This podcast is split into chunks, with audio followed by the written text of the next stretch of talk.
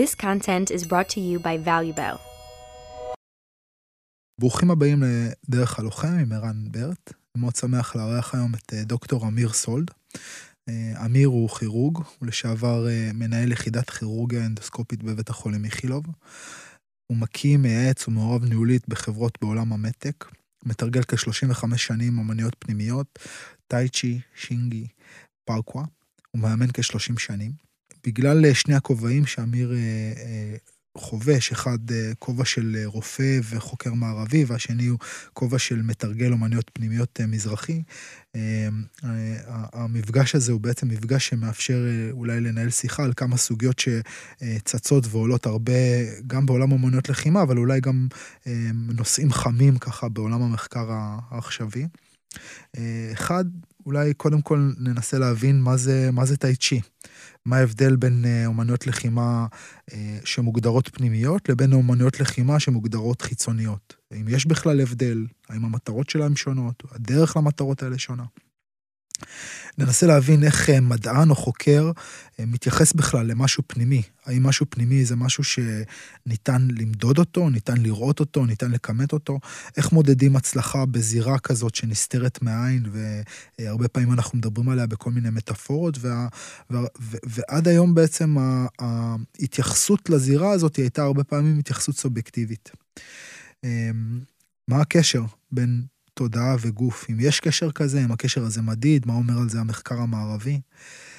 אה, ואולי אה, ככה נושא לסיום, אה, על הפייק באמנויות לחימה מזרחיות. אנחנו רואים הרבה ביקורת, הרבה פעמים על דברים שמציגים אותם כ... כ...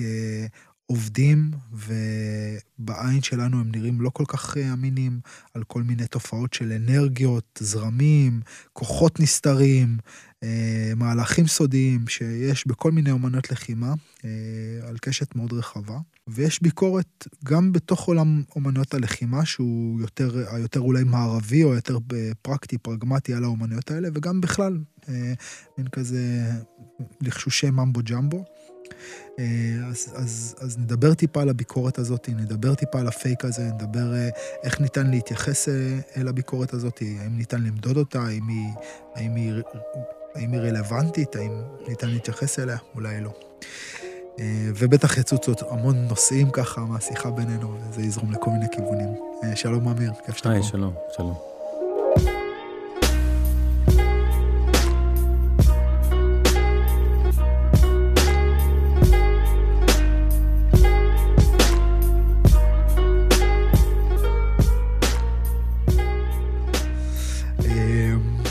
אתה יודע מה, אולי, אולי, אולי תספר כאילו איך, איך אתה מוצא את עצמך ככה לפני 35 שנה, בטח בתוך אה, שיא הלימודים שלך והעשייה המקצועית, ואיך אתה מוצא את עצמך לתוך משהו שבתפיסה שלי לפני 35 שנה הוא קצת אזוטרי.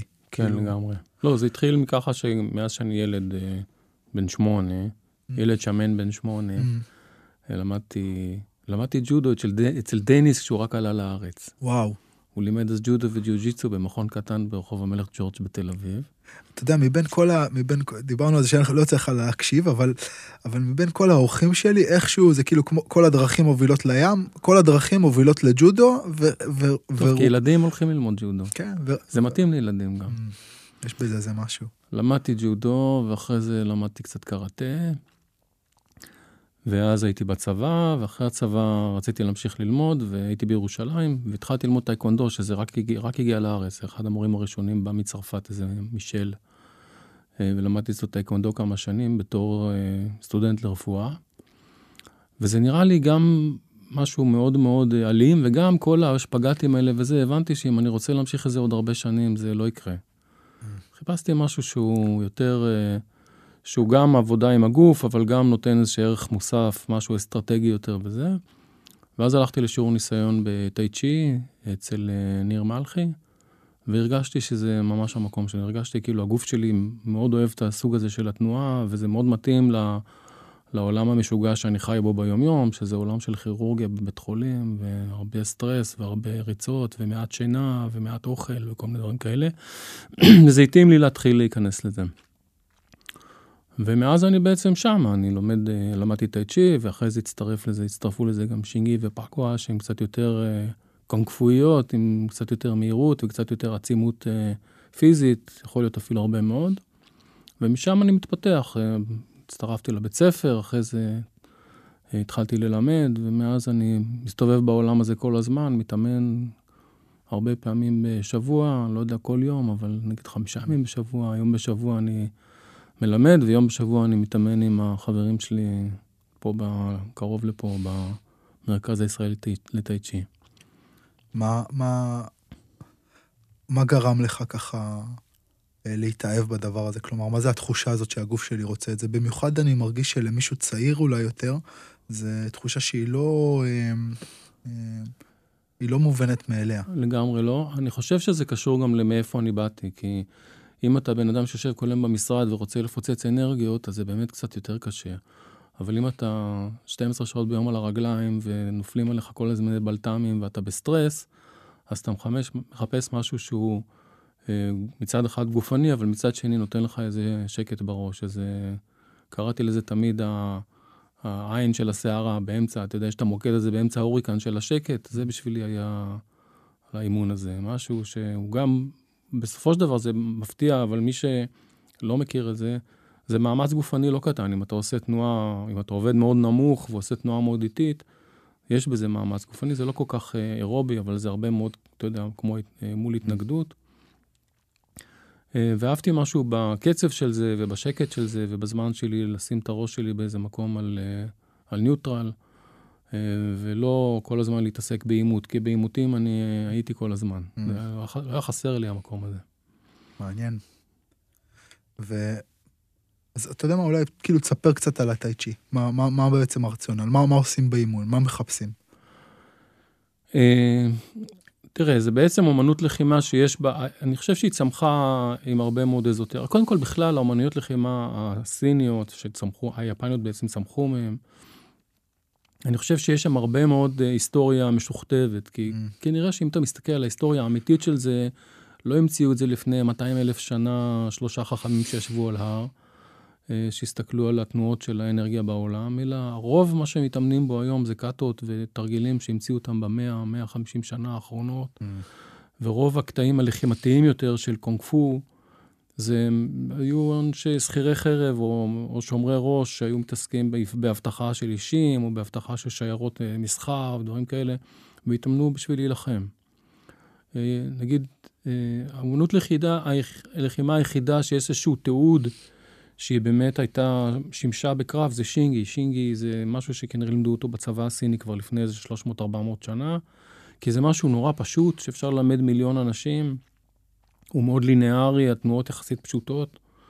אה, יש בו הרבה מאוד כוח, ואתה לומד ממנו אה, להוציא כוח מתפרץ בצורה מאוד מאוד אה, יעילה. ויש בו כל מיני כלי נשק, שזה היום אתה מסתכל שאתה מתאמן זה, זה נראה קצת מצחיק, אבל יש בזה משהו מאוד יפה.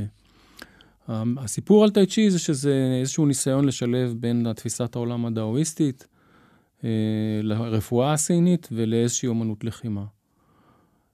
אפשר אה, לקחת הרבה מאוד אה, תנועות. עכשיו, הרעיון של לקחת תנועה, לתרגל תנועה איטית, יש בו איזשהו היגיון. גם, יש גם, גם בקראטה מתאמנים לפעמים לאט, יש מקומות שמתאמנים לאט. ויש בזה גם איזה היגיון פיזיולוגי, זה נותן לך זמן להבין את התנועה, אם אתה חוזר על זה הרבה מאוד פעמים. זה נותן לך זמן אה, להבין את התנועה מאוד לעומק, לראות את הביומכניקה של הגוף שלך תוך כדי התנועה, וזה גם יוצר איזה זיכרון אה, שרירי, זיכרון תנועתי של תבניות תנועה שאתה יכול להשתמש בהן בשלוף אחר כך בכל מהירות שאתה רוצה, אם אתה מתרגל אותה גם במהירות גבוהה. כמובן שלטייצ'י כאומנות לחימה, אם אתה תבוא מול מישהו מיומן ותתחיל לעשות לו תנועות רכות כאלה, אז הוא ינפנף אותך לכל הכיוונים, זה אין שאלה בכלל. אבל אתה יכול, אתה יכול ללמוד מזה עקרונות של שימוש בגוף, בנשימה, במשקל שלך, אה, ביצירת חללים של חוסר התנגדות בשביל לתת לבן אדם להיכנס וליצור לו איזשהם מלכודות. אה, הוא מעניין, יש אפשרות, אה, יש, לומדים מזה לעשות בריחים עם הגוף, עם הידיים, אפשר ללמוד מזה הרבה מאוד עקרונות. להגיד לך, קודם כל, אם אתה לא לומד יחד עם זה את האפליקציה של זה, אז אתה לא תדע את זה אף פעם, זה לא בא באופן אינטואיטיבי, זה לא שיבוא לך מישהו עם אגרוף ותדע מה לעשות, אם לא תתרגל מה לעשות מול אגרוף. אין שאלה בכלל. Mm. עכשיו, הרבה, זה אומנות לחימה שהתנוונה עם הזמן, כי אנשים התייחסו רק לצד הבריאותי. בארצות הברית שכחו בכלל, זה, זה הרי נהיה פופולרי ממשפחת יאנג שנסעה לאמריקה יחד עם כל אלה שבנו להם את הרכבות במאה ה-19. אה, וגם בנו סביב זה מהר מאוד מיתוסים, כי זה, זה מרצ'נדייז, זה מוכר. אה, משהו שהוא לא מובן, משהו שהוא אזוטרי, בדיוק כמו, אתה יודע, כמו שמדונה הלכה ללמוד קבלה. כאילו, יש בזה משהו שמקסים אנשים. זה תרבות זרה עם הרבה מאוד... אה, אקזוטי, נכוח של משהו אקזוטיות. אקזוטי, משהו שאתה לא מבין, משהו שאתה מתחבר אליו לצד הלא רציונלי שלך. אז קודם אה, הערכתי, כאילו דיברנו, והערכתי מאוד איזה משהו שאמרת, שלא המורה שלך, אבל המורה של המורה שלך לא מדבר כאילו במושגים של אה, צ'י או אנרגיה, כאילו, כן. אלא במושגים מאוד פרגמטיים, כאילו עובד או לא עובד. נכון, לגמרי. ואני. חושב ש... תראה, קודם כל, יש פה עושר תרבותי מאוד גדול. יש פה דברים. יש פה קאטות נורא, נורא יפות, כמעט כמו בלט, אתה יכול להגיד. אז לתרגל את זה, זה נעים, זה כיף, זה יפה לראות את זה. יש בזה משהו שהוא נעים לעשות, וזו פעילות גופנית מצוינת לאנשים בכל גיל. אה, זה שומר, זה מלמד אותך, מלמד אותך מצוין על שיווי משקל, יש מלא עבודות שמראות שאנשים שמתרגלים טאי צ'י, כשהם בגיל הזקנה נופלים פחות, כשהם נופלים הם נפגעים פחות. יש לזה משהו, כשאתה מדבר על התחזוקה של הגוף שלך לאורך זמן, לא על לחימה, זה, זה מצוין, זה יותר טוב מהרבה מאוד התעמלויות או פעילויות גופניות אחרות, ויש בזה גם משהו שהוא מדיטטיבי, והוא הוא כאילו פעילות גופנית פלוס. הוא פעילות גופנית מתונה פלוס. אז, אז, אז כאילו אני, אני אשאר על, על, על, על החלק הזה, ואולי אני אערב את הנקודה הרביעית שרצינו לדבר עליה, כי זה כבר מופיע פה. אני יכול להגיד שאולי הביקורת שלי הרבה פעמים על אה, חבר'ה שמאמנים משהו, היא שאין לי, נגיד, אתה, אומר עכשיו בצורה כנה, זה אומנות, ל- זה, זה פעילות מתונה פלוס. נכון. עכשיו נדבר אולי על מה זה פעילות מתונה, ולמה פלוס, ולמה זה... ו- ואתה מסביר את זה גם בצורה טובה, אתה אומר כאילו זה מתאים לחבר'ה אולי בשלב מסוים של החיים שלהם, ש- שהאינטנסיביות של החיים שלהם היא מאוד גבוהה, והם רוצים לא, לא, בעצם בפעילות גופנית שלהם לא, לא להוסיף עוד, אלא להוריד טיפה. אה, לי יש בעיה עם אנשים שאתה מגיע לחנות מקררים, ובוא נגיד שאתה מגיע ואתה אתה קונה עיוור. אתה אומר, אני רוצה מזגן. אז הבחור מהחנות מקררים אומר לך, אה, יש לי מזגן. אה, בוא תפתח את הדלת הזאת, והנה, תעמוד ליד, וזה מזגן, זה מקרר. עכשיו, לך כעיוור אין מושג מה זה מזגן ומה זה מקרר. אז כשאתה מרגיש אוויר קר ממשהו, אתה אומר, אוקיי, זה, זה מזגן, אבל זה לא מזגן, זה מקרר. אה, בתנאים מסוימים זה יכול להיות כאילו מזגן, כי זה באמת מקרר את האוויר, אבל זה לא מזגן. ואני מרגיש ש... אמ, הניסיון למשל של, של אה, אה, מורים לפעמים ללחימה, להגיד האומנות הזאת, כאילו, אם תתרגל אותה מספיק, היא תהיה נגיד גם לחימתית, הוא, הוא, אני, אני מרגיש שזה ניסיון שהוא לא כנה, אולי הוא מגיע מחוסר ביטחון, אולי הוא מגיע לא. ממורכבות בזמנים, כאילו. אני מסכים איתך לגמרי, אני חושב, קודם כל, אני חושב ש... אני חושב שאין בעצם אף אומנות לחימה שאם אתה מתאמן רק בה, אז אתה יכול להיות אינבינסיבל, uh, כאילו, לא ניתן לניצ... לניצחון. אין כזה דבר, זה סיפורי סבתא. לחימה, בתנאים של לחימה אמיתיים, זה דבר מורכב, זה דבר שצריך לתרגל אותו הרבה, וצריך לקחת uh, יתרונות וטריקים מכל מיני מקומות. כל הקונספט הזה שיש כאילו בית ספר אחד שמלמד אותך לעשות משהו, זה לא נכון, כי זה גם לא מתאים לכל בן אדם. כל בן אדם, אם הוא רוצה באמת להתעסק בלחימה במובן העמוק של המילה, ולהבין מה זה לחימה, הוא צריך לבנות את זה סביבו, סביב הגוף שלו, סביב המנטליות שלו. אני למשל קשה ללמוד לתת אגרוף. סתם, בגלל שאני רופא כנראה. אבל עם יד פתוחה אפשר לעשות גם הרבה מאוד נזק, אז אתה מתרגל, אה, אתה מתרגל דברים שעובדים בשבילך טוב. הרבה יותר קל לי להפיל בן אדם לרצפה מאשר לדפוק לו בומבה באף. אבל רגשית יותר קל לי. כן. אז, מצד אז, שני, אם מישהו מתנפל עליי, אז אני מרגיש שבגלל שהתעסקתי בזה הרבה מאוד זמן, אני לא ישר אקפא או ישר זה, אלא אני אתפעל את המצב הזה כמיטב יכולתי. אז אני חושב שבן אדם צריך לבנות את ה... אם הוא באמת מתעניין בלחימה כלחימה, הוא צריך לבנות את זה סביב איך הגוף שלו עובד, מה הגודל שלו, מה המשקל שלו, מה אורך הידיים שלו, איזה מגבלות יש לו, מה כמה הוא היכולות נושם, המנטליות שלו. מה היכולת המנטליות שלו. אז- ואי אפשר לקחת את זה רק ממקום אחד, זה לא יעבוד. אז, אז אולי באמת, מה, מה הדבר שייחודי בטאי צ'י? כי בעצם מה שאני מבין עכשיו, ממה שאתה אומר, אם אני הדיוט ולא, ולא ראיתי אף פעם טאי צ'י. כאפליקציה, כאפליקטיבי? אה, אני לא, לא, אפילו לא מדבר כאפליקטיבי, אלא מה, מה קורה באימונים, מה קורה ב, בעצם ביום-יום של האימון שלכם. אז, אז אחד, זה נשמע כאילו רוב, רוב העבודה היא עבודה איטית. כן, לא, אנחנו, את התרגול של הקאטה, את התבנית, אנחנו עושים לאט. אנחנו עושים, אנחנו עובדים על תנועה, אנחנו עובדים על תנועה ספציפית, מתוך זה מנסים להבין מה אפשר לעשות איתה, אם בכלל אפשר לעשות איתה משהו. נגיד פירוק של איזשהו סוג של אה, הגנה, התקפה, תנועת כן. צעד, ובעצם את זה עושים מאוד לאט.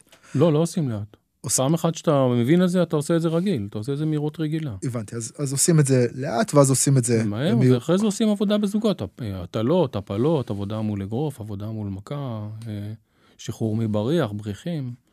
אז, אז מה הייחודיות של ה... של ה שהקונספט של... שעומד בבסיס של זה, זה לא לשבור את התנועה של הבן אדם השני, אלא להשתמש במשקל שלו ובתנופה שלו ובכיווניות שלו בשביל אה, לרעתו, כאילו. Mm. מה שאני אוהב בזה גם, זה שבעיניי, אני חושב שבגלל שזה קיים הרבה זמן וזה מאוד אה, משויף כזה, יש בזה משהו שאפשר ממנו גם, ללמוד, ללמוד ממנו גם אסטרטגיה, לא רק טכניקת לחימה. כאילו, אתה יכול לקחת פה עקרונות ולהשליך אותם על, על עימות מילולי, על משא ומתן, על, mm. על איזשהן אינטראקציות בין אנושיות שהן אפילו לא גופניות. כי אתה לומד, כשברגע שאתה לומד, במקום להתנגד לכוח, אה, לתת לעצמך שחרור, לתת לכוח לעבור דרכך ולהשתלט עליו מהצד או מאחור, אז אתה, האגו שלך לומד להתעסק גם עם דברים אחרים. אה, שהם לא בהכרח אה, גופניים. אם מישהו עומד מולך ברמזור וצורח עליך, אז אתה, הרפלקס של לצאת החוצה ולדפוק לו סטירה, אומר, כאילו, מה יצא מזה? לא יצא מזה כלום. הוא יסבול, אתה תבוא המשטרה ותעצבן אותך, לא תרוויח בכל העימות הזה שום דבר. כל מה שאתה צריך לעשות זה לפנות את האגו שלך משם, mm. והכל יהיה בסדר. כאילו, אתה תעשה diffusion של האירוע ונגמר הסיפור. זה לא שאתה מגן על חייך או על הרכוש שלך. ואתה מרגיש שה linkage הזה בין מה כן. שעכשיו עשית, תיארת לי כאילו את מערך האימונים, ובין הפרקטיקה בחיים האמיתיים, כאילו, הקו הזה, אתה, אתה באמת, ברור לך איך אתה משרטט אותו? כן, אם אתה עושה את זה הרבה זמן, זה משהו שאתה מתחבר אליו, כי זה, מדברים על זה, זה לא רק משהו שאתה עושה אותו עם הגוף. אה, וזה גם אפקטיבי במידה מסוימת, במקום בתנאים של, אה, של עימות פיזי, אם אתה, נגיד, אה, יש לך חיסרון מאוד גדול בגובה או במשקל, אתה צריך יותר להשתמש בזריזות שלך ובתנועה שלך. איך שזה נשמע לי, זה כאילו אתה אומר משהו בסגנון של, זה סוג של, אם הייתי מקביל את זה, זה כמו לעשות איזשהו, כמו יוגה, עבודה, כאילו פעילות מתונה פלוס, כן. אבל זה גם נותן לך איזה שהן איכויות לחימתיות במידה ותצטרך אותן. כן, זה, יותר... יוג, זה כי יוגה אתה עושה רק בעצמך, ופה כן. אתה בוחן את זה כל הזמן מול עוד בן אדם, זה לא כן. לא שאתה עושה את זה בחלל ריק. מי שמלמד את צ'י בחלל ריק, מלמד את זה רק בשביל בריאות. Mm. וזה נותן לך גם, ברמה הפיזית, זה נותן לך אה, עמידה מאוד מאוד מאוד יציבה, מאוד חזקה, באמת קשה מאוד להזיז אותנו מהמקום. אה, וכשפועל יוצא מזה, גם אם אתה מוציא משם כוח, אז יש לך הרבה מאוד כוח. למה? למה למשל? בגלל כאילו... שכל כדור הארץ יחד איתך. אתה, אתה בעצם, מה, מתחבר, אתה לומד את תחושת אתה לומד, אתה, אתה, אתה לומד לעמוד מאוד מאוד יציב ומאוד חזק, עם יכולת להוציא הרבה מאוד כוח מה, מהעמדה הזאת.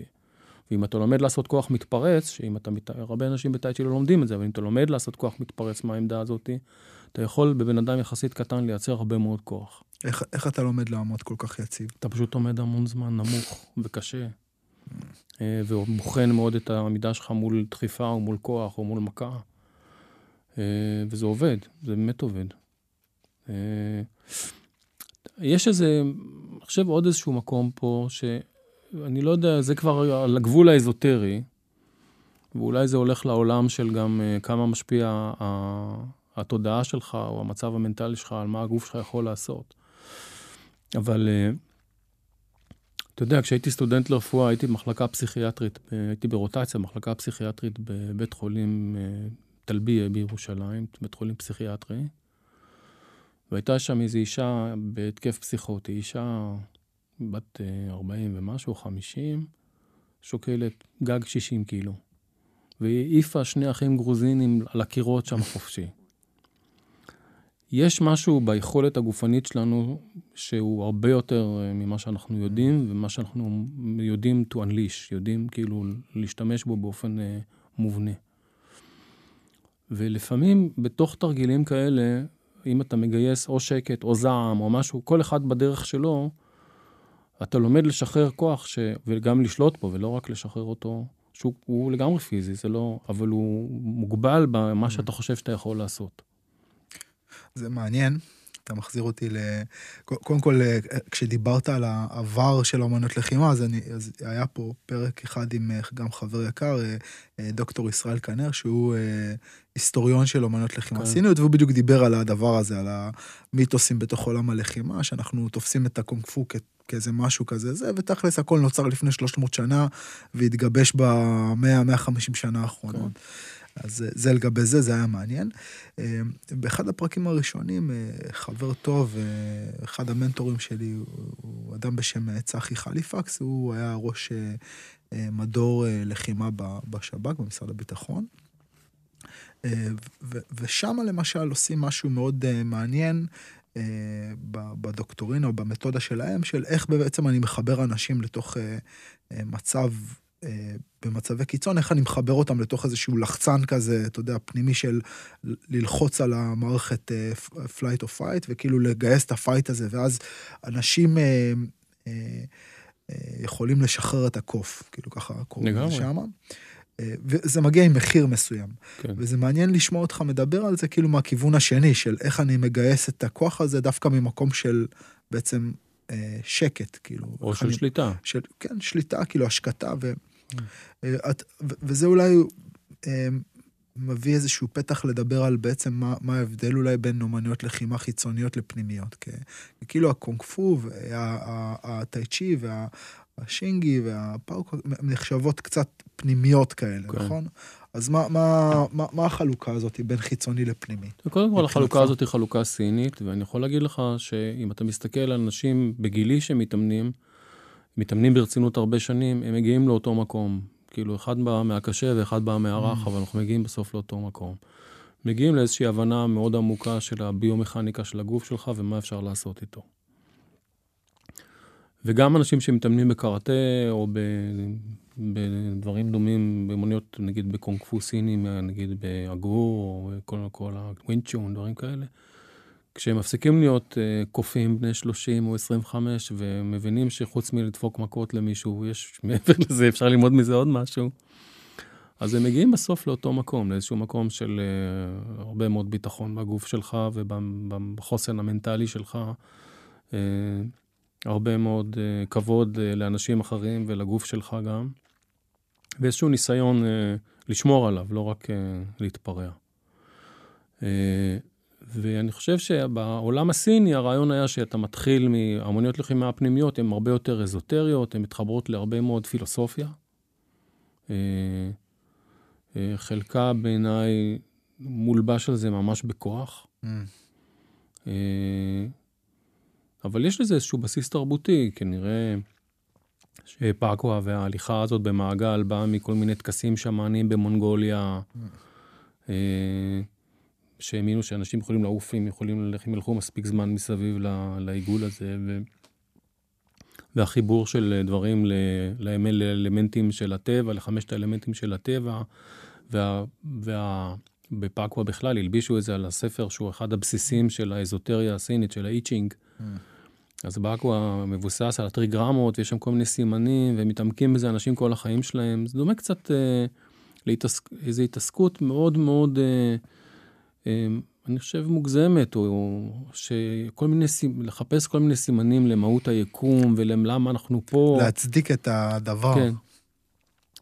אבל בסופו של דבר אתה יכול ללמוד, זה צמח גם סביב אנשים שהתעסקו באמנות לחימה והתעסקו בלחימה. שח... אני מניח שמי שהתעסק, שהתעסק ברצינות בדברים האלה בלחימה, הקדיש פחות זמן uh, ללמוד איצ'ינג, למרות שבסרטים של uh, ג'ט לי הוא תמיד עושה קליגרפיה וגם רופא. אבל uh, יש איזה משהו שם uh, בתנועה הזאתי, שאפשר ללמוד ממנו הרבה, אפשר ללמוד ממנו טכניקות מאוד מעניינות. נגיד בעיניי פאקווה זה אה, אמנות לחימה שמצוינת לעבודה במרחקים קצרים, בתוך קהל, בתוך הרבה אנשים, כי יש שימוש בהרבה מאוד כוח מתפרץ בטווחים מאוד מאוד קצרים, יש שינויי גובה, יש שימוש בגוף של בן אדם אחר בתור מגן, יש אה, בריחים וחניקות. אה, יש, יש, כאילו, זה מעניין, זה מעניין להסתכל על זה. שינג אי זה משהו שאתה לומד ממנו כוח מתפרץ, ליניארי, מאוד מאוד חזק קדימה, גם מתנהל במצב סטטי. אה, ו striking מאוד אפקטיבי. יש, כאילו, אפשר ללמוד מכל הדברים האלה משהו. אבל האומנויות לחימה האלה התחילו מהפילוסופיה יחד עם אנשים שהתעסקו ביחד עם הפילוסופיה בתנועה. האומנויות לחימה החיצוניות זה אנשים שהתעסקו רק, בהתחלה רק בתנועה. כאילו, הם לא הלבישו על זה שום סיפור mm. פילוסופי, הם לא חיפשו לזה צידוק... אה, אה, קיומי. קיומי, או שמתחבר mm. ליקום, או לת... קצת לטבע, אתה יודע, שהם מנסים לחקות חיות ודברים כאלה. אבל זה משהו שהוא היה, הבסיס שלו היה הרבה יותר טכני, הרבה יותר... אה, הרבה יותר טכני. פרגמטי. פרגמטי. אז כאילו בעצם ההבחנה היא בין אומנויות לחימה שהן פרסה אומנויות לחימה.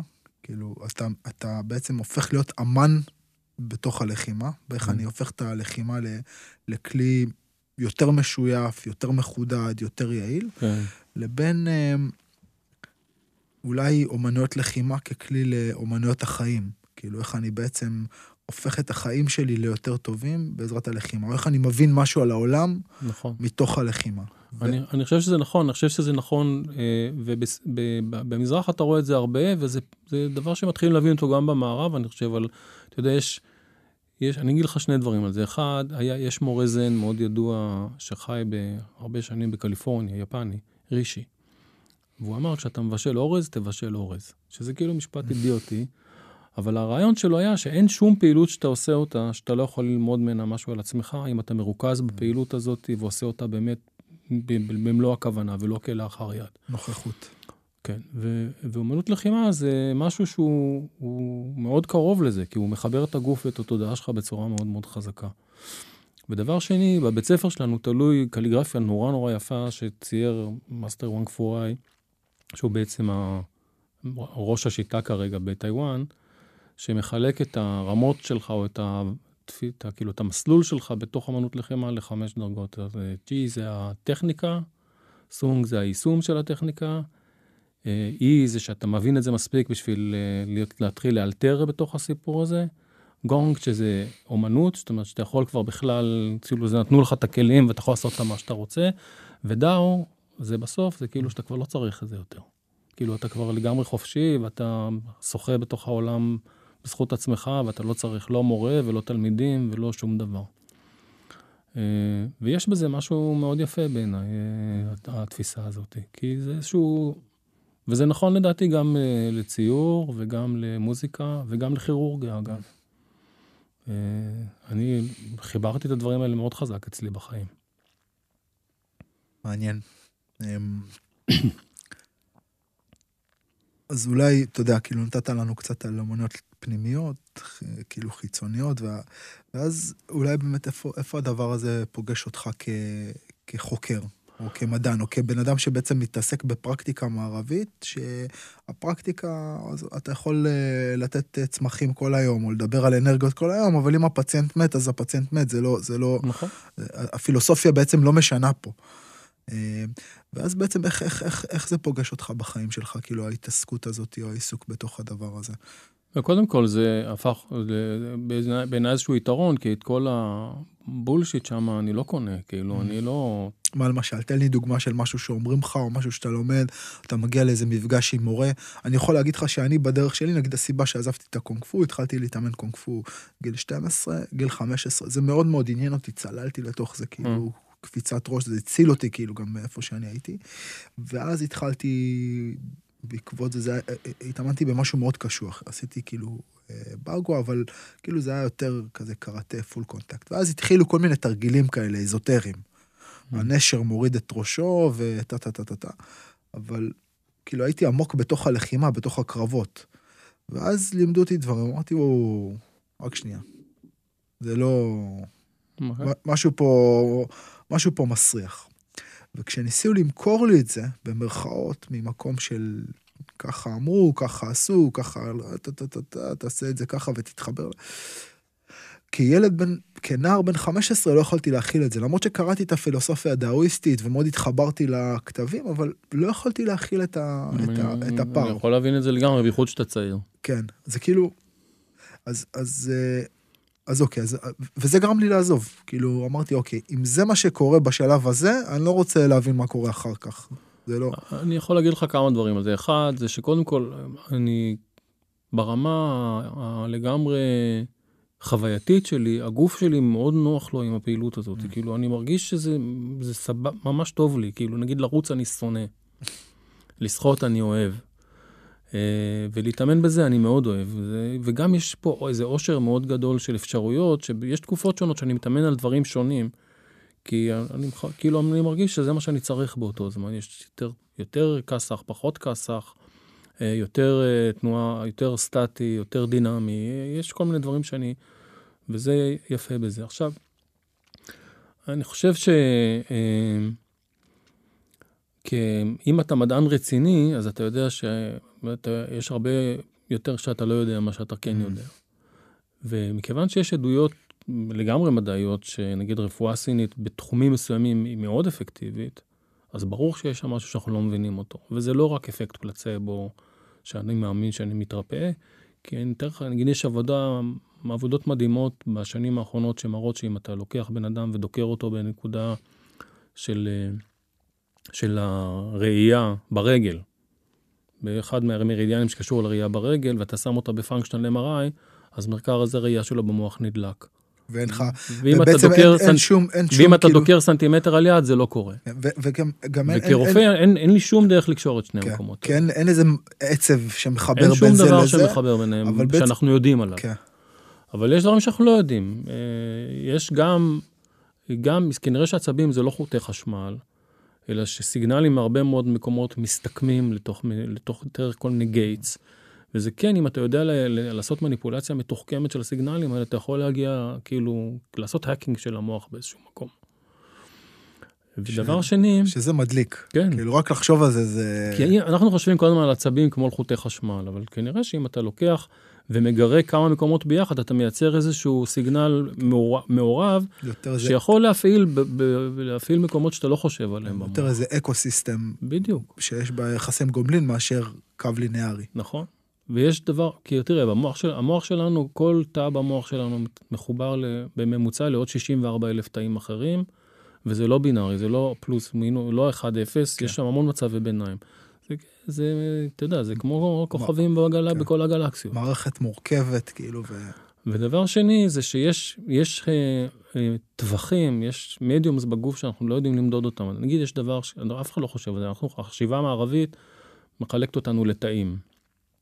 כל התאים שלנו בגוף נמצאים בתוך, בתוך תווך אחד, זה נקרא mm. חלל החוץ גוף, חוץ תאי. Mm. זה תווך אחד של, של נוזל שהוא קטנצ'יק, אבל הוא, כל הגוף שלנו זה התווך הזה, מחובר בתווך הזה. ובתווך הזה קורים הרבה מאוד דברים, אנחנו לא יודעים למדוד אותו, אנחנו לא יודעים מה לעשות איתו. אולי זה, זה התווך שבו צ'י זורם, או איך שתקרא לזה, שיש שם משהו, אני משוכנע שיש שם משהו. אה, לא, לא חקרו את זה מספיק, אין כלים לחקור את זה, אתה יודע. תמיד הרמדאן מתקדם כשיחד עם כלי החקירה שמגלים. אגב, גם בלחימה. נכון. נגיד, אה, גם דיברנו על זה פעם, כאילו, על ההופעה של כפפות אימון, או נכון. של אמצעי מיגון, הקפיצה את כל ה... כן, כי ה... יכולת להתאמן ולהרוג את היריב שלך, בדיוק. את הבן זוג שלך. היא אפשרה לך לעשות, לבחון טכניקות שלא היו ניתנות לבחינה עד אז, נכון. רק בשדה הקרב. אז פתאום הדבר הזה השתחרר, אז, אז דברים נעלמו, ודברים הופיעו, ושיטות שלא התקדמו יחד עם הטכנולוגיה, נשארו איפשהו מאחור, ואז הרבה פעמים הופיעו מיתוסים, נכון. כאילו, שבאו על זה. אז זה אגב על ההופעה של, ה, של הטכנולוגיה. אז, אז אוקיי, אז... אז, אז אני חושב, אני רואה בזה באמת, אה, אני מקבל שיש דברים שאני לא מבין אותם, אבל אני בוחן אותם בשביל לראות אם באמת עובדים. זאת אומרת, אתה יכול להגיד שאתה לא מבין למה משהו עובד ולהשתמש בו, אה, אם הוא באמת עובד, אם אתה בודק בשיא הכנות ואתה mm-hmm. רואה שהוא עובד. אה, אתה, אתה, אני לא סולח לאנשים שהם לומדים דברים שהם לא מבינים בעצמם, כאילו, והרבה פעמים, גם, אני בהתחלה גם אני עשיתי את זה, כי הייתי שבוי ב, במיתוס. אבל אני לא מדבר יותר לא על צ'י ולא על כלום, אני אומר, אנחנו עושים עמידות כאלה בתחילת השיעור, שזה כאילו אה. צ'יקונג. אני לא יודע בדיוק מה זה עושה, אבל זה עושה משהו טוב. אז אני אומר לאנשים, תעשו, תראו, תבדקו עם עצמכם מה זה עושה לכם. אגב, זה, זה משהו שאני יכול להעריך, אני, אני יותר מעריך את זה אצל מורה, כשאני פוגש מורים, אה, ש, שהם, אני מסתכל עליהם ואני פוגש איזשהו מבט אותנטי וכנה, שאומר, אני לא יודע, אני לא יודע להסביר מה קורה, אני פשוט ניסיתי את זה מספיק כדי לדעת שלי זה עושה טוב, ולחלק מהתלמידים שלי זה עושה טוב, ואז קח את זה ותנסה. אני, אני מעדיף את זה אלף מונים על פני הסבר אה, מיתולוגי כזה או אחר.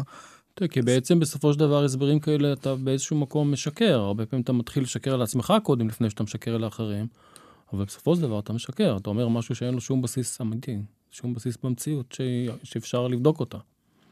משהו שאתה חושב אותו.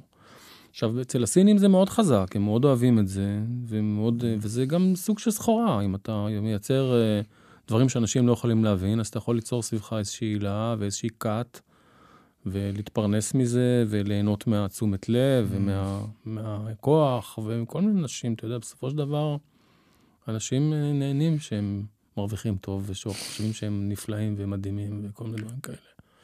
וזה מאוד מפתה להגיע לשם אם אתה יכול, בייחוד אם אתה בן אדם כריזמטי. אני חושב שזה אולי גם חלק מה... אני מרגיש שהמון דברים שקורים לנו בתוך הלחימה הם איזשהו שיעור, כאילו יש שם איזשהו אה, שיעור שמחכה לנו. אה, הקושי למשל, הכאב אה, בעמידות, שנגיד אמיר אוהב להפריד אותו לכאב טוב וכאב רע. הכאב מבחינתי הוא מורה מדהים. אם נכון. אתה, אם אתה חושש מכאב, הכאב מחכה לך. נכון. אה, ואתה תפגוש אותו בצורה כזו או אחרת, ואתה מחכה לך שם שיעור. אגו הוא נכון. מורה. כאילו, ואם אתה אוהב אגו, אז האגו מחכה לך שם, ו... והמקום הזה של להתאהב בפוזיציה, ואתה יודע, לגלות איזה משהו קצת נסתר כזה, נסתר. משהו שאין לו הסבר כרגע, ו... וזה נותן לך איזה כוח לפעמים, ואז אתה מספק את הסחורה הזאת, ו... ואתה מתאהב בפוזיציה, הפוזיציה הזאת היא מרחיקה אותך מהדרך, כאילו, ייתכן שהיית על הדרך, ו... והדבר הזה. קצת, קצת הרחיק אותך, ואז אתה רואה אה, כל מיני, עוד פעם, אה, אם אנחנו חוזרים חזרה לפייק באמנות לחימה, אתה רואה מין כאלה בתי ספר קצת סגורים, של מורה שגילה משהו, התחיל לתרבט את זה אצל התלמידים שלו, זה נהיה מין כזה כוחות צ'י. עכשיו, היה שם משהו, אני חושב שבמקור יש משהו, כמו שאתה אומר, משהו שאולי לא ניתן להסביר אותו, אה, ואז זה כאילו עובד עם התלמידים. הקרובים אליך. טוב, אתה רואה את זה ביוטיוב, את כל האנשים האלה שמעיפים 30 תלמידים בזה שהם מתעטשים עליהם וכל מיני דברים כאלה. ו- עד שבא איזה מישהו בן 12 MMA נותן להם סטירה ומעיף אותם. אז כאילו. מה, אז, מה, אז מה דעתך על זה? בעצם איך אתה, איך אתה מסביר את הדבר הזה? כאילו, הדבר הזה קיים או לא קיים? זה שהוא מעיף את התלמידים מה שלו. פתאום? זה לא קיים. מה פתאום? זה שטויות במיץ עגבניות. בטח שלא, מה פתאום? ברור שלא. אבל מה שכן, זה מראה לך, זה ההשפעה של התודעה שלך וההבנה שלך על ההתנהגות שלך, כי התלמידים האלה באמת עפים. כן. כי הם לא- באמת אה, בטוחים, הם באמת- באמת מרגישים שמישהו מעיף אותם. זה לא שהם, הם לא עושים את עצמם. זה העניין, הם לא עושים את עצמם כי המורה מבקש מהם. Mm. הם תרגלו את זה כל כך הרבה שהם באמת מרגישים שהם עפים ממשהו. כאילו, באמת יש שם איזושהי תחושה מסוימת ש, ש, שמעודדים אותה, שמה, שמתרבטים אותה, כן. שהם- ש... כן, כן, לגמרי. כמו כל האנשים האלה, שאתה יודע, שמסתובבים בפארקים בסין ומדליקים אש עם הידיים Mm. וכל מיני, כאילו, סבבה, הם, אה, גם, כוס- גם, גם ליאור סושרד יכול להיות אומן אומנות לחימה אם הוא רוצה. כן. זה... אתה פגשת דברים בסגנון הזה? כאילו, אתה נפגשת עם... אני, אתה יודע, כל הדברים האלה, אף אחד לא ראה אותם בעצמו, הוא תמיד ראה, מכיר מישהו שראה. אין כזה דבר, זה לא, זה תמיד הוא מכיר מישהו שראה את זה. אה, אני יודע שנגיד המורה הסיני שלנו, הוא, אני חושב שזה grappling ברמה מאוד גבוהה, הוא יודע כאילו לתפוס אותך בנקודות שהוא נראה שזה לא יעשה כלום והוא ממש תוקע אותך באיזשהו מקום, אבל אני לא חושב שיש בזה איזשהו נס, זה פשוט אה, הבנה מאוד מאוד עמוקה. של הביומכניקה של, של ביומכניקה, שאיפה אפשר להכאיב לך, איפה אפשר לנעול לך איברים. הוא באמת עושה את זה ממש מצוין, אבל... אה, הוא עושה את זה גם הרבה פעמים מאוד מלוכלך, גם בתרגילים אה, Mm. קרובים, אבל, אבל אה, אני לא חושב, אני חושב שאולי ב... מהרפואה הסינית אתה יכול לגזור מקומות שאתה יכול לשתק מישהו, אבל לא, אתה יודע, שיתחילו לנזול לו דם מהעיניים ו... וילך חמישה צעדים והלב שלו יתפוצץ. זה נראה לי שטויות, אני לא מאמין שזה יכול לקרות. כולם, אין דבר כזה מתועד בשום מקום שעשה את זה בן אדם מול בן אדם שלא שיתף איתו פעולה. זה לא קורה. Mm.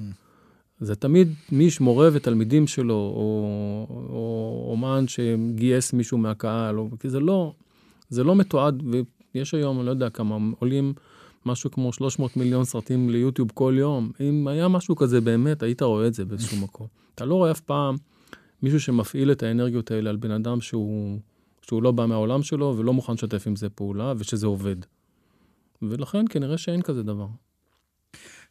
גם, אתה יודע, תמיד זה בדיון על תודעה, שאם יש מישהו שהוא מואר, אם יש מישהו שבאמת עשה את העבודה והוא מואר, כנראה שאתה לא תשמע עליו, הוא לא, הוא לא צריך שתשמע עליו. נכון. הוא יושב שם איפשהו, נכון. אתה יודע, בבגדים שלו. אבל אני כן חושב שבעניין התודעה יש דברים שבני אדם יכולים לעשות, שזה קשה להאמין, אבל הם באמת יכולים לעשות. זאת אומרת, זה שנזירים טיבטים יושבים עם סדינים, עם סדינים רטובים במינוס 20 מעלות וזה, זה נכון, זה קורה. זה, זה כן יודעים, מתועד. וזה מתועד, כי הם יודעים להשתלט עם ה, עם ה, על התודעה שלהם בצורה כזאת שהם באמת לא מרגישים שקר להם. גם בהיפנוזה אפשר לעשות את זה. ולהפך, זה לא רק שהם יודעים... כן, הם יודעים לייבש את הסדינים האלה. הם יודעים לייבש את הסדינים. נכון, כן. אבל אני, וזה כן, כי, אני אומר שרמת, אנחנו לא מאמינים מה שהגוף שלנו יכול לעשות, אם אנחנו יודעים אה, להיכנס לעומק ולהשתמש באמת בכל הכלים שיש לנו. אז בואו אז בוא אולי נדבר טיפה על מה, מה המחקר בעצם אומר, גם על טאי צ'י, וגם על היתרונות שגלומים בטאי צ'י, וגם בעצם על המקום הזה, המחקר שבין תודעה וגוף והקשר ביניהם. מה, מה, מה העמדה שלך על זה היום דווקא מהמקום המערבי של חוקר שמתעסק כאילו... תראה, אני חושב קודם כל שהתודעה שלך מאוד משפיעה על ה... אנחנו יודעים את זה גם, אתה יודע, אנשים בדיכאון, מערכת... זה מדיד, מערכת החיסון שלהם פחות טוב, פחות טובה. משמעותית, 30 אחוז פחות טובה. אגב, בגלל זה גם היום בתי חולים אומרים לך, תתאשפז בבית, כאילו, כמה כן? שיותר נכון, כאילו, כאילו... לא, אבל אנשים בדיכאון בכלל, מערכת כן, החיסון כן, שלהם לגמרי, פחות טובה. לגמרי, לגמרי, אבל גם היום בעצם מוצאים שכאילו, אתה יוצא מהאזור שלך, אתה יוצא מהבית שלך, נכון. למיטה, מלבישים אותך בחלוק, מפשיטים נכון. אותך מהזהות שלך, שמים אותך בזה, כאילו, זה, זה לוקח ממך, נכון. זה לא... נכון. תשאר בבית, במקום שנוח לך, אם אתה יכול. לגמרי, ואנשים, הכל... ש... שהם אה, קשוחים ב... ב... שבאישיות שלהם מחלימים יותר מהר ממחלה קשה או מניתוח. אה, נשים שמכחישות לגמרי את ההשפעה של סרטן השד עליהם, יש להם, הן מתות פחות מסרטן השד. מדעי. מה זאת אומרת? זאת אומרת ש, שאם אם, אם היא קיבלה סרטן שד והיא אומרת אני... לא אני, מעניין אותי, אני לא אני, חמלה ולא קשקושים ולא מתחברת. בח, אני ממשיכה בחיים שלי. הסרטן שילך למות ואני ממשיכה לחיות, היא חיה יותר. בדוק, לא, לא סיפור. בדוק באוכלוסיות גדולות. מעניין.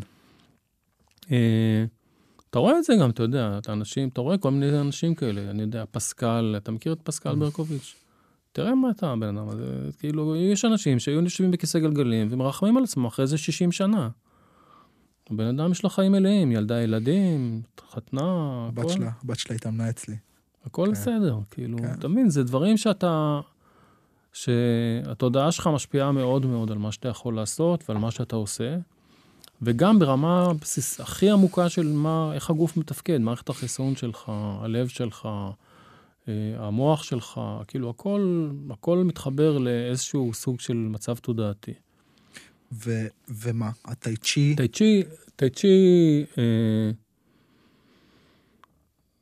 תראה, יש בזה שני, שני אספקטים בעצם. יש בזה אספקט של בריאות, שזה באמת אה, תנועה מול התנגדות, אה, נותן לך הרבה מאוד יציבות, הרבה מאוד אה, כוח. ה-well-being, אמיר ניסן גם מדבר כן, על זה הרבה, well, כאילו well המקום, כן. המקום של ה... well-being גופני ו-well-being כן. נפשי, כי באיזשהו מקום זה נותן לך, זה סוג של, קוראים לזה מדיטציה בתנועה. אני לא יודע כמה זה מדיטציה עמוקה, אבל זה סוג של מקום של שקט. ובלחימה פרופר, זה נותן לך כלים מסוימים, זה לא, זה לא כל הסיפורים האלה של האיש בן ה-80 שמעיף 30 אה. אנשים מסביב, זה, זה או שהם גרועים או שהוא למד עוד משהו.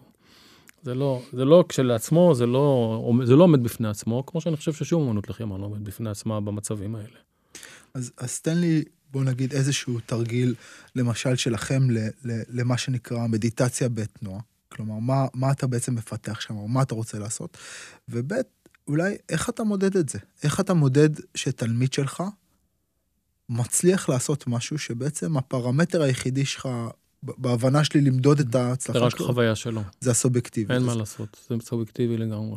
אז אז תן לי אני למשל- נותן לו כלים, אני מסביר לו מה לעשות בשביל אה, להתחבר לגמרי לתנועה, לנתק את הראש שלו מהקשקושים של הבית ומהקוף שמדבר אליו כל הזמן, אה, ולעשות רק, רק לבשל אורז, כאילו, Mm. לעשות רק את התנועה שלי, להיות בתוך התנועה שהוא נמצא בה באותו רגע. זאת אומרת, להתמקד בתנועה ובגוף שלו, במה שקורה לגוף שלו באותו זמן. יש בזה, זה סוג של מיינדפולנס בתנועה. ואי אפשר למדוד את זה מהצד, אפשר למדוד את זה. אתה יכול לראות את הבן אדם, אתה יודע, נגיד אמיר אומר שהוא רואה אנשים שעומדים בצ'יקונג, הוא רואה לפי העיניים שלהם אם באמת שמה או שהם מטיילים. אני כן. לא יודע לראות את זה, אבל אני יודע לשאול אותם מה הם הרגישו אחר כך. אז זה... כן, אני חושב שגם התרגול של אמיר לוקח אותו באמת לתוך המקום הזה של לשהות הרבה זמן בתוך כן. אה, נוכחות אה, אה, מאוד אינטנסיבית. כן, אבל זה אה. מיינדפולנס, יש הבדל בין מיינדפולנס למדיטציה. מדיטציה זה משהו, זה מקום, מבחינה אפילו מוחית, זה מקום יותר עמוק מ mindfulness. Mm. זה מקום שאתה כבר ממש מצליח לכבות כמעט את כל, ה, את כל הפעילות הקוגניטיבית שלך ולהשאיר רק את הדברים הכי בסיסיים, דולקים. וזה לא שינה. אה, זה אפילו, זה בעצם הרבה פחות פעילות משינה. Mm. אם אתה עושה, אני משחק, יש לי איזה מכשיר שאני משתמש בו, שהוא מודד לי פעילות חשמלית של המוח, ושיחקתי איתו בכל מיני מצבים. כשאני במדיטציה, זה נותן לי פידבק של סאונד. כשאני במדיטציה, אני מכבה את הסאונד כמעט לגמרי. כשאני ישן הוא מתפרע. אם אני נרדם באמצע המדיטציה, הוא מתחיל לצפצף. Mm. אבל כשאני עושה טאי צ'י, הוא לא שם, הוא רמה אחת יותר גבוה. הוא לא, הוא, לא כמו ב... הוא לא בערות, אבל הוא לא במדיטציה עמוקה. מגניב, מה זה, זה סוג של ביו-פידבק כזה? כן, זה מכשיר ביופידבק מגניב. מאיפה? זה, קניתי? אונליין, ראיתי אותו באיזה כנס בארצות הברית, וקניתי אותו אונליין, נקרא מיוז. מיוז. תחבר לסמארטפון שלך, ואתה שם רצועה כזאת על המצח, ואתה יכול לה- להנמיך את הסאונד ככל שאתה יותר נרגע. הנה, אתה רואה, לקחתי משהו מהמפגש, כאילו לקחתי הרבה, אבל הנה, לקחתי משהו, אני הולך... אז בגלל שאני. רופא, אז שיחקתי עם זה, ובידקתי אותו בכל מיני מצבים. ברגע שאתה פוקח את העיניים או אתה מתנועע, אז זה טאק, עולה לרמה בתנועה, ולא יעזור כלום, לא משנה מה אתה עושה. כמה שנים שאתה מתערבב. ישר המערכת, כאילו, כן. משהו במערכת לא, מתעורר. אם יש אינפוט, המוח צריך לאבד את האינפוט הזה, גם אם אתה לא שם אליו לב. כן. זה משהו שאני מנסה, אתה יודע, הרבה פעמים בדי, ב, ב, אה, בדיאלוגים עם תלמידים שלי או חברים, זה לא משנה איפה, שהם מנסים להבין מה זה, מה זה בעצם המדיטציה, מה זה בעצם עבודה פנימית. אז, זה, אז, אז כאילו, להסביר לאנשים כמה בעצם קורה, וכמה הם תגובתיים למה שקורה, נכון. רק מעצם זה שזה קורה, והם...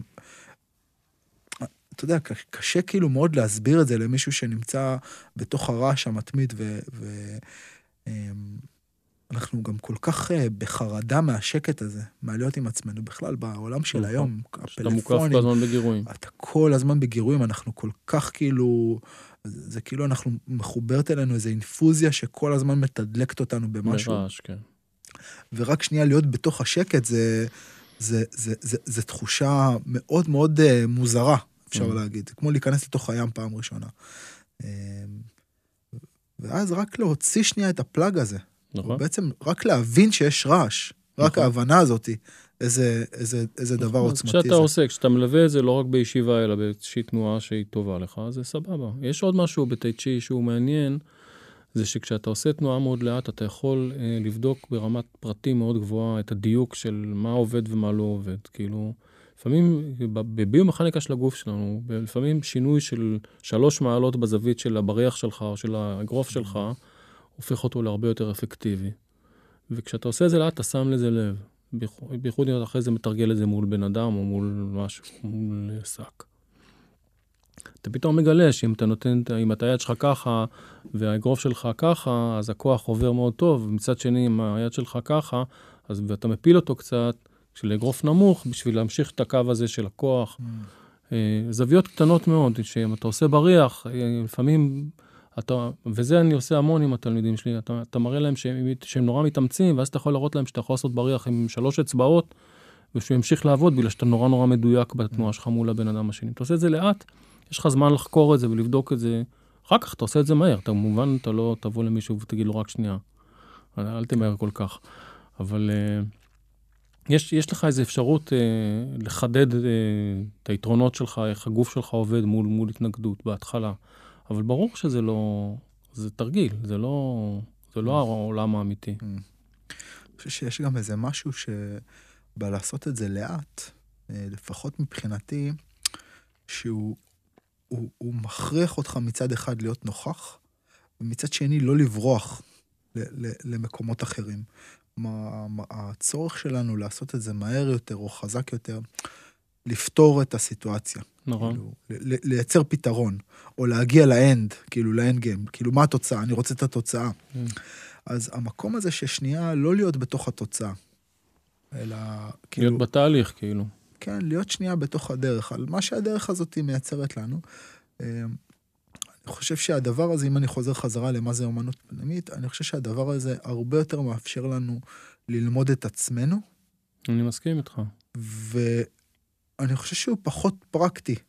במובן, אתה נותן לזה הסבר יפה עכשיו, אני עושה את זה לאט, אני לומד בצורה יותר עמוקה את הביומכניקה, אבל, אבל אני חושב שבסופו של דבר, ועוד פעם, אם אני, אם אני חוזר שנייה על השיח שהיה לנו מקודם, על אה, אה, איך אני לוחץ על הכפתור של, ה, של הלייצר כוח, אז Mm. קורס אחיד בשב"כ, שלושה, ארבעה חודשים, חצי שנה במקרים קיצוניים, אתה יכול ללמד בן אדם אין ספק. להזיז הר. אין כאילו, ספק, אבל תראה, רוב, קודם כל... כן, ובדרך של השקט, אתה צריך, חי, אתה צריך חיים שלמים. נכון. אז התוצאה, כאילו, ללחוץ על, המק, על המכה של הפאניקה, או על המהירות, או לכוח, הוא נותן תוצאות מיידיות ב, נכון. בטווח הקצר. וזאת הסיבה שלטעמי גם באומנויות, כאילו, החיצוניות, אה, פנימיות, רכות, קשות, בסופו של דבר מישהו שמלווה עכשיו שיירה, אין לו זמן עכשיו נכון. אה, לעבור חיים שלמים. הוא צריך לעשות את ה... נכון. את, ה, את הקו הליניארי הזה, אבל מישהו שרוצה בעצם ללמוד משהו על עצמו, ולא לעשות מניפולציה על העולם, אלא ללמוד משהו על עצמו. תראה, בסופו של דבר, 99% מהאנשים שלומדים אמנות לחימה, לא לומדים את זה בשביל להילחם. הם לומדים את זה בשביל אה, לשפר את היכולת שלהם, לשפר את הגוף שלהם, בשביל לא לפחד מלהילחם, אבל הרבה פעמים מה שגורם לזה שאתה באמת לא מגיע לעימותים, זה שאתה מפסיק לפחד מהם. אה, בשביל להתמודד עם, עם סיטואציות קשות ומפחידות, בשביל uh, לתת לעצמם איזשהו ביטחון שהם יכולים להתנהל בעולם גם ברמה הפיזית ולא ברמה המנטלית. רוב האנשים שלומדים אמנות לחימה לא רוצים, הם מחפשים את הלחימה בתור, אה, בתור כלי עבודה כללי, לא בתור לצאת החוצה ולפוצץ מישהו, או שבסופו של דבר, אם אתה רוצה באמת להגן על עצמך, תקנה אקדח ותלמד להשתמש בו. כמו שאמרת מקודם, פעילות פיזית פלוס. כאילו, כן. אנשים מחפשים את הפעילות פיזית פלוס, כי, כי, כן. כי הם מחפשים את הפלוס, אבל כן, מעט מאוד אנשים עכשיו רוצים ללכת אה, לרחוב ולהילחם. ואם הם רוצים ללכת לרחוב ולהילחם, כנראה שטאי צ'י זה לא ה... לא, לא יודעת שרוב הדברים כן. לא. רוב כן. שהם צריכים- שהם צריכים ללכת ללמוד להילחם. כן. פשוט מאוד, כאילו, במסגרת שמתעסקת בללמד אנשים להילחם, ובודקת כמה הם נלחמים טוב, זה, זה המקום. אפילו, אפילו MMA, MMA, יש לו חוקים בסופו של דבר, יש דברים, אם אתה, יבוא לך מישהו עם MMA ותתקע לו אצבע בעין, או תיתן לו בעיטה בביצים, שזה מה שאני הייתי עושה אם הייתי צריך להשתלט על בן אדם כזה, אז יוציאו אותך החוצה. אתה, אני חושב שזה פותח אה, פתח לשיחה אחרת, שעוד פעם, יש לי אותה הרבה פעמים גם עם אנשי, אה, נגיד נקרא לזה reality based, כאילו martial arts, שזה אומר אה, קרב מגע כן. וזה. אה, אני, אני תמיד אעדיף אה, ספורטאי מחונך, שזה אומר מתאגרף, מתאבק, אה, איש MMA, כאילו כן. שיש לו fundamentals מאוד מאוד טובים. אני מעדיף שזה יהיה הנשק שלי. ועל הדבר הזה אני תמיד ילביש. כן, אתה צריך להלביש לו, עקרונות, כן, אבל- להוציא ממנו את המוסר, אבל, כאילו. אבל את האדפטציה הזאת קל לעשות. קל לעשות. נכון. לקחת מישהו שרגיל לתקוע, איזה נינג'ה כזה, שרגיל לתקוע אצבעות בעיניים ומכות לביצים, ולנסות לעשות ממנו ספורטאי מחונך שיש לו יכולות אה, אתלטיות או הבנה לא, טקטית, שזה כן. זה הרבה יותר קשה. אז אני תמיד אעדיף את ה... את ה אבל, את אבל המ- מה שאני אומר זה ש... אה, זה אתה תמיד אתה צריך לקחת, גם בן אדם כזה, אתה צריך לקחת אותו ל-level נכון. אחר בשביל שהוא יהיה באמת לוחם. לגמרי, לגמרי. ואתה צריך לה- להוציא ממנו, לזכור שכשאתה נלחם במישהו, נגיד על חייך או על חייו של מישהו אחר, אז אין חוקים, כאילו. לגמרי. והאנשים האלה, אנשים שעובדים בתוך מסגרת חוקים הרבה מאוד שנים, זה כלוב שהם לא יכולים להשתחרר ממנו כל כך בקלות. אני, אני מסכים. בסופו של דבר, אתה, אתה רוצה כאילו להילחם כמו חיה, אתה צריך להיות חיה. נכון. כאילו, ו, ומה שכן, אני, אני אגיד את זה במאמר מוסגר, אמ, יש, יש פה ש, שתי הפתעות בתוך הדבר הזה. הפתעה אחת זה כמה מהר אנחנו יכולים להפוך להיות חיה. כמעט טיים. קל מאוד. ומצד שני, לפעמים, גם במצבים שאתה אמור להיות חיה, כמה החוקים לפעמים הפכו אותך למשהו אחר, וקשה Mm. להשתחרר מהכבלים האלה. תחשוב, ברמה הכי, נגיד, יש נשים שמתקיפים, שאונסים אותם, והן לא רוצות לצעוק כי לא נעים להם. כן. עזוב, לשרוט. כן, לא כן. רוצות לצעוק כי לא נעים לגמרי. להם. גם התרבות כאילו הכניסה. כן, לא נעים. אני מסכים לגמרי, ואגב, זה גם מעניין, אה, אה, הדבר הראשון שכאילו הולך לאיבוד במצבי קיצון, זה, זה, זה הכל. כן. נגיד גם עם לוחמים, אני עובד עם לוחמים, הרבה פעמים הדבר הראשון שעובד זה היכולת שלהם לתקשר את, ה, את הלחימה שלהם בקשר, בצעקות, לא משנה במה. אז הדבר הזה כאילו... אז אני חושב ש, ש... שוב, שאומנות לחימה זה לא, זה לא, זה כאילו היום לפחות המשמעות שלה זה יותר האומנות ופחות הלחימה. כן. אה, והאומנות אומרת שאתה לוקח משהו שהוא, יש לו גם עקרונות אה, מחשבתיים, שהוא גורם לך לחשוב על עצמך, שהוא גורם לך להתעמת עם החולשות שלך. זה משהו שבאמת, זה כלי עבודה בשבילך לשפר את עצמך, להתמודד יותר טוב במקומות אחרים בחיים שלך. אני לא יודע איך הייתי יכול להגיע לרמה שאני עובד בה היום כמנתח בלי זה. ממש. מה זאת אומרת? תסביר לי קצת. אה, יש איזו תחושה של קצב ושל הגוף של הבן אדם שאתה מטפל בו, התחושה של ה... של ה... יש דבר נורא יפה, שיש אה, מושג נורא יפה בטאי צ'י, שואלים באיזה מהירות צריך לעשות את התנועה. אז הם אומרים שזה כמו להוציא חוט מזחל של, אה, של משי, משי. מקוקון של משי. אין לזה קצב קבוע, אתה צריך להרגיש כמה החוט נמתח ולאט לאט למשוך אותו כשהוא לא ייקרע. מקסים. מטאפורה... אז, אז הקצב שאתה עושה, שאתה מתאמן, הוא לא קבוע, זה לא כל הזמן לאט. יש משהו שבתנועה שאתה מרגיש שיש, יש, שפה זה יותר מהר ופה זה יותר לאט, כי זה מתאים לאיך שהגוף שלך זז. וכשאתה מטפל בבן אדם אחר, בייחוד שזה, שזה פיזי, שזה ניתוח, יש את זה גם שם. יש את המקום הזה שאתה מרגיש את הקצב של התנועה, כמה כוח להפעיל ובאיזה מהירות, אה, על רקמה. בסופו של דבר, בן אדם, הרי אתה יודע, כשאנחנו, כשאנחנו, ביצירה שלנו כעובר, אנחנו צינור שמקופל על עצמו המון המון פעמים. צינור של תאים שהתקפל על עצמו המון פעמים. והאינטרפייסס בקיפולים האלה הם נורא ידידותיים למנתח. אם אתה רוצה כן. להפריד רקמה, זה נורא מפתיע תמיד אנשים שבאים לראות אותי מנתח ורואים שאין דם בכלל. ממש אין דם. כי אם אתה נכנס לאינטרפייסס הנכונים בין הרקמות, אין שם כלום, זה, נפ... זה רוצה להיפרד, Mm, אין שום בעיה. חוץ מאשר אם יש שם סרטן או משהו כזה, או שזה שבור. איזה רקמה שהיא בעצם אה, לא, לא, לא, לא אמורה להיות שם. כן, יש איזה נענה ל- לכוח שאתה מפעיל זה. אם אתה מפעיל את הכוח במקום הנכון, ובקצב הנכון, ואת הכוח הנכון, את רמת הכוח, אז אתה יכול ליצור, לעשות ניתוחים מאוד מאוד מהר ומאוד מאוד יפה, עם הרבה, הרבה עם מעט מאוד נזק. והנה חזרנו עוד פעם ל- לאספקט הסובייקטיבי, כי בעצם מה שאתה אומר פה זה שאתה צריך לחוש את זה. משהו שאתה מרגיש, וה- והתחושה, כאילו, כן, ה- והוא בא מניסיון ומ- ומהקשבה. כלומר, תשומת לב, לא רק לא לעשות את הדברים באופן מכני בכלל. אז בעצם גם הנוכחות שלך בתוך איזה מרחב שמפתחת איזושהי הקשבה, או, או נוכחות למה שקורה עכשיו, כן, בעצם משליכה על היכולת שלך לקחת את זה כן. לתוך, ה, לתוך מקומות אבל זה אחרים. גם מצב תודעתי שהוא, הוא, אתה- כשאתה מתרגל אותו הרבה, אז זה, זה כל מיני דברים. למשל, זה שאתה יודע מה קורה פה בצדדים לגמרי, או שאתה מרגיש מה קורה מאחוריך, לא ברמה של אה, ידפקו לי על הראש אז אני אראה, אבל נרגיש שמה, שיש איזו הפרעה, שמשהו במרחב סביבי הוא לא בסדר.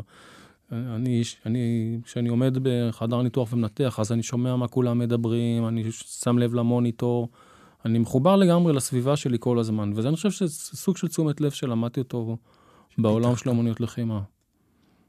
אז אולי ככה, לסיום עוד פעם, דיברנו בתוך העולם הזה, אה, ש, של, במיוחד של האומנויות לחימה פנימיות, יש בעצם איזושהי אה, הנחיה בעצם שמורה נותן לך, אה, על לכאורה מקום שהוא היה בו, מקום פנימי שהוא הגיע. כן. אליו, והוא מנחה אותך איך להגיע למקום הזה. והפוזיציה הזאת היא פוזיציה שמגלמת בתוכה, לעניות דעתי, המון המון כוח. נכון, המון עוצ- סכנה, המון בדיוק. ועם כוח מגיע, אה, לגמרי. מגיע סכנה, ו, ואולי כמה מילים ממך, גם על הפוזיציה הזאת, גם אולי, אה, איך אתה מציע לי, להיזהר כ, כמורה? איך כן. אתה מציע להיזהר מהמקום הזה? מה, מה הכללים שלך? ומה אתה מציע אולי לתלמידים לבחון שם? איך, איך להיזהר, איך לא ליפול לזה? אה, מעניין אותי, מעניין אותי Hey, קודם לשמוע. כל זה מעניין, כי אני, אני במקום הזה גם כמורה לאמנות לחימה וגם כרופא, כי רופא כזה טייטל כזה שמותר לך פתאום לעשות כל מיני, להגיד, להתנהג באיזושהי צורה שהיא לא...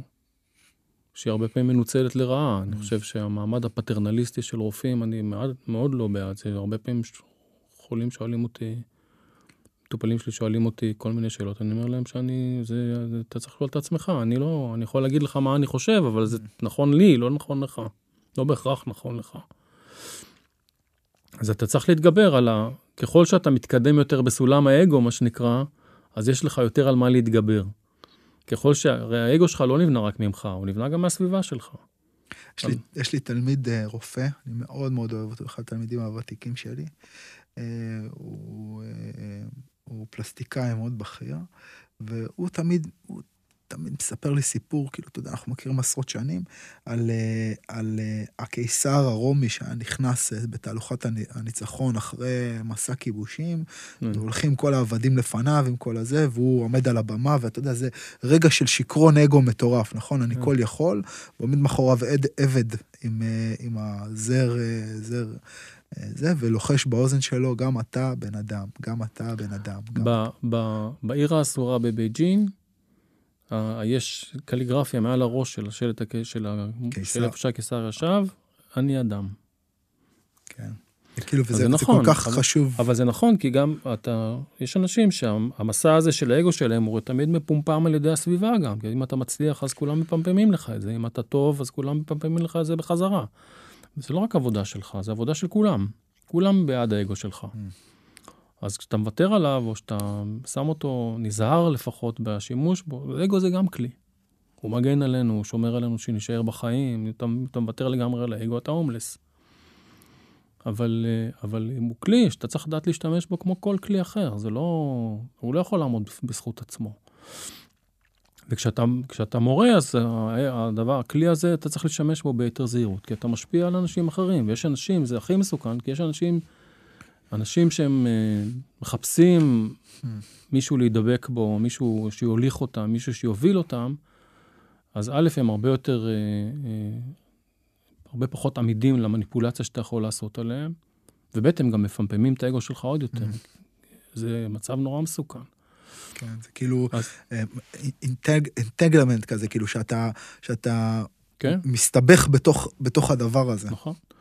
ואני חושב שמורה צריך, אולי הדבר הכי פשוט זה להגיד, לזכור שאם אתה לוקח על עצמך את הפוזיציה הזאת, נגיד גם מורה וגם רופא, אז המחויבות הראשונה שלך ב-100% זה לזולת, לא לעצמך. טובת התלמיד. זהו, אם ברגע שאתה שם את זה במקום הראשון, אז כל השאר מסתדר יפה מאוד. ברגע שאתה שוכח את זה, הדברים מפסיקים להסתדר. אם זה לא לפרנסה שלך באופן, תראה, אני חושב שאנשים כן צריכים לשלם על דברים שהם מקבלים. אבל אתה לא יכול להשתמש בזה ולהגיד לו, אוקיי, עכשיו אלמד אותך איזה קאטה סודית ותשלם לי עוד 2,000 דולר. Mm, אתה מבין? יש הבדל, אתה בא לשלם על, על פעילות, על זה, חוג, בסדר, סבבה, הכל בסדר.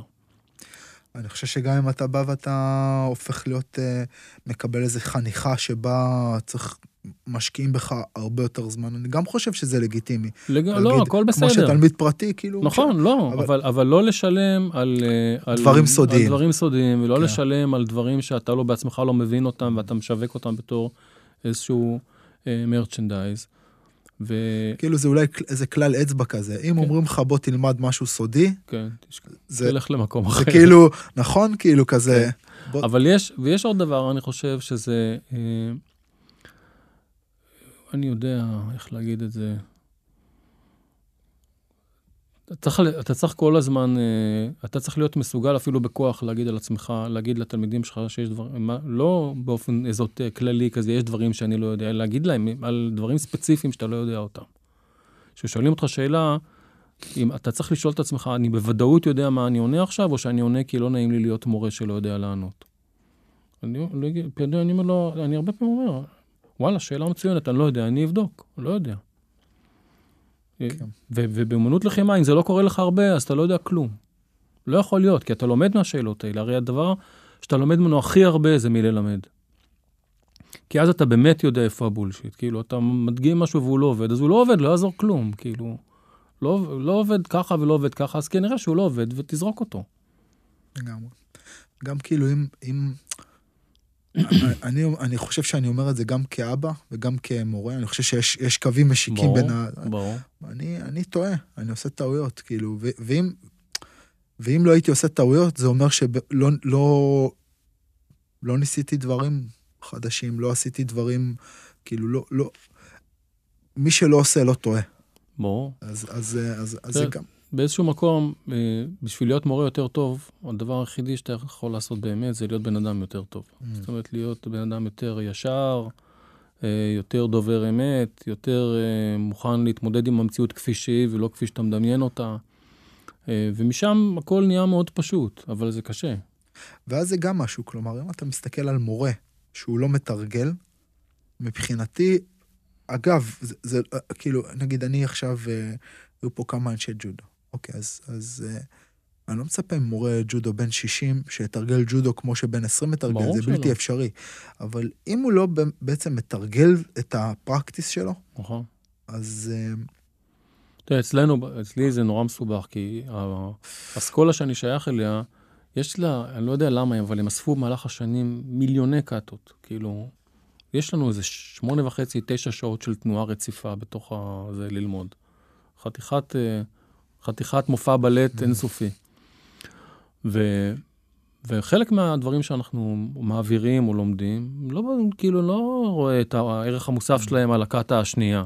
כאילו, יש שם בסופו של דבר כמה תנועות כבר אפקטיביות הגוף שלך יכול לעשות, שיצא מהם משהו, mm. חוץ מאשר אה, משהו נורא בלטי ומתוחכם כזה. ותמיד אנחנו שואלים את עצמנו מה, מה לזרוק ומה להשאיר.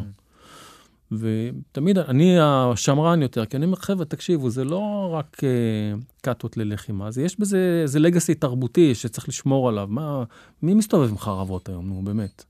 אבל יש בזה משהו נורא יפה, ואני אוהב לתרגל את זה, כי יש בזה משהו יפה, וזה מלמד אותך גם על איך להחזיק, אתה יודע, בעיניי הנשק האולטימטיבי זה מקל. אתה יכול לעלות איתו למטוס, אתה יכול ללכת איתו ברחוב, זה נראה תמיד נורא תמים, ואתה יכול לעשות אותו חתיכת נזק לכל בן אדם שהוא בטווח של 3-4 מטר ממך.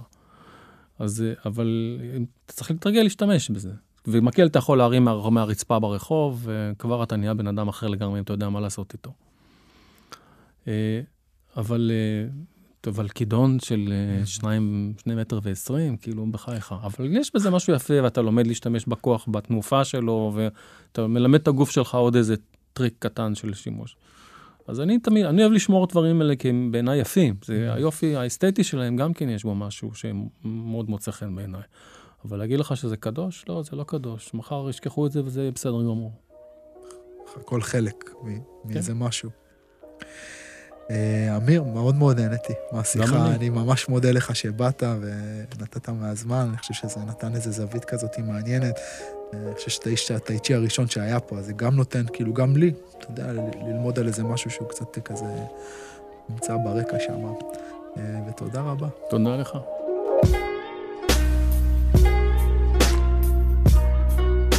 חברים, תודה רבה שהקשבתם לנו עד כאן. אתם מוזמנים לעקוב אחרי הערוץ, להצטרף לקהילה בפייסבוק, שם אנחנו מעלים קטעים מתוך הפרקים, וגם כל מיני דברים אה, אה, מעניינים שאני נתקל בהם, או ששולחים לי. אם אגב אתם אה, נתקלים בקטע מעניין שנראה לכם אה, רלוונטי או אקטואלי לקהילה, אז אתם ממש מושל... מוזמנים לשלוח לי ואני אשתדל לשתף. תודה לכולם, נשתמע בשבוע הבא.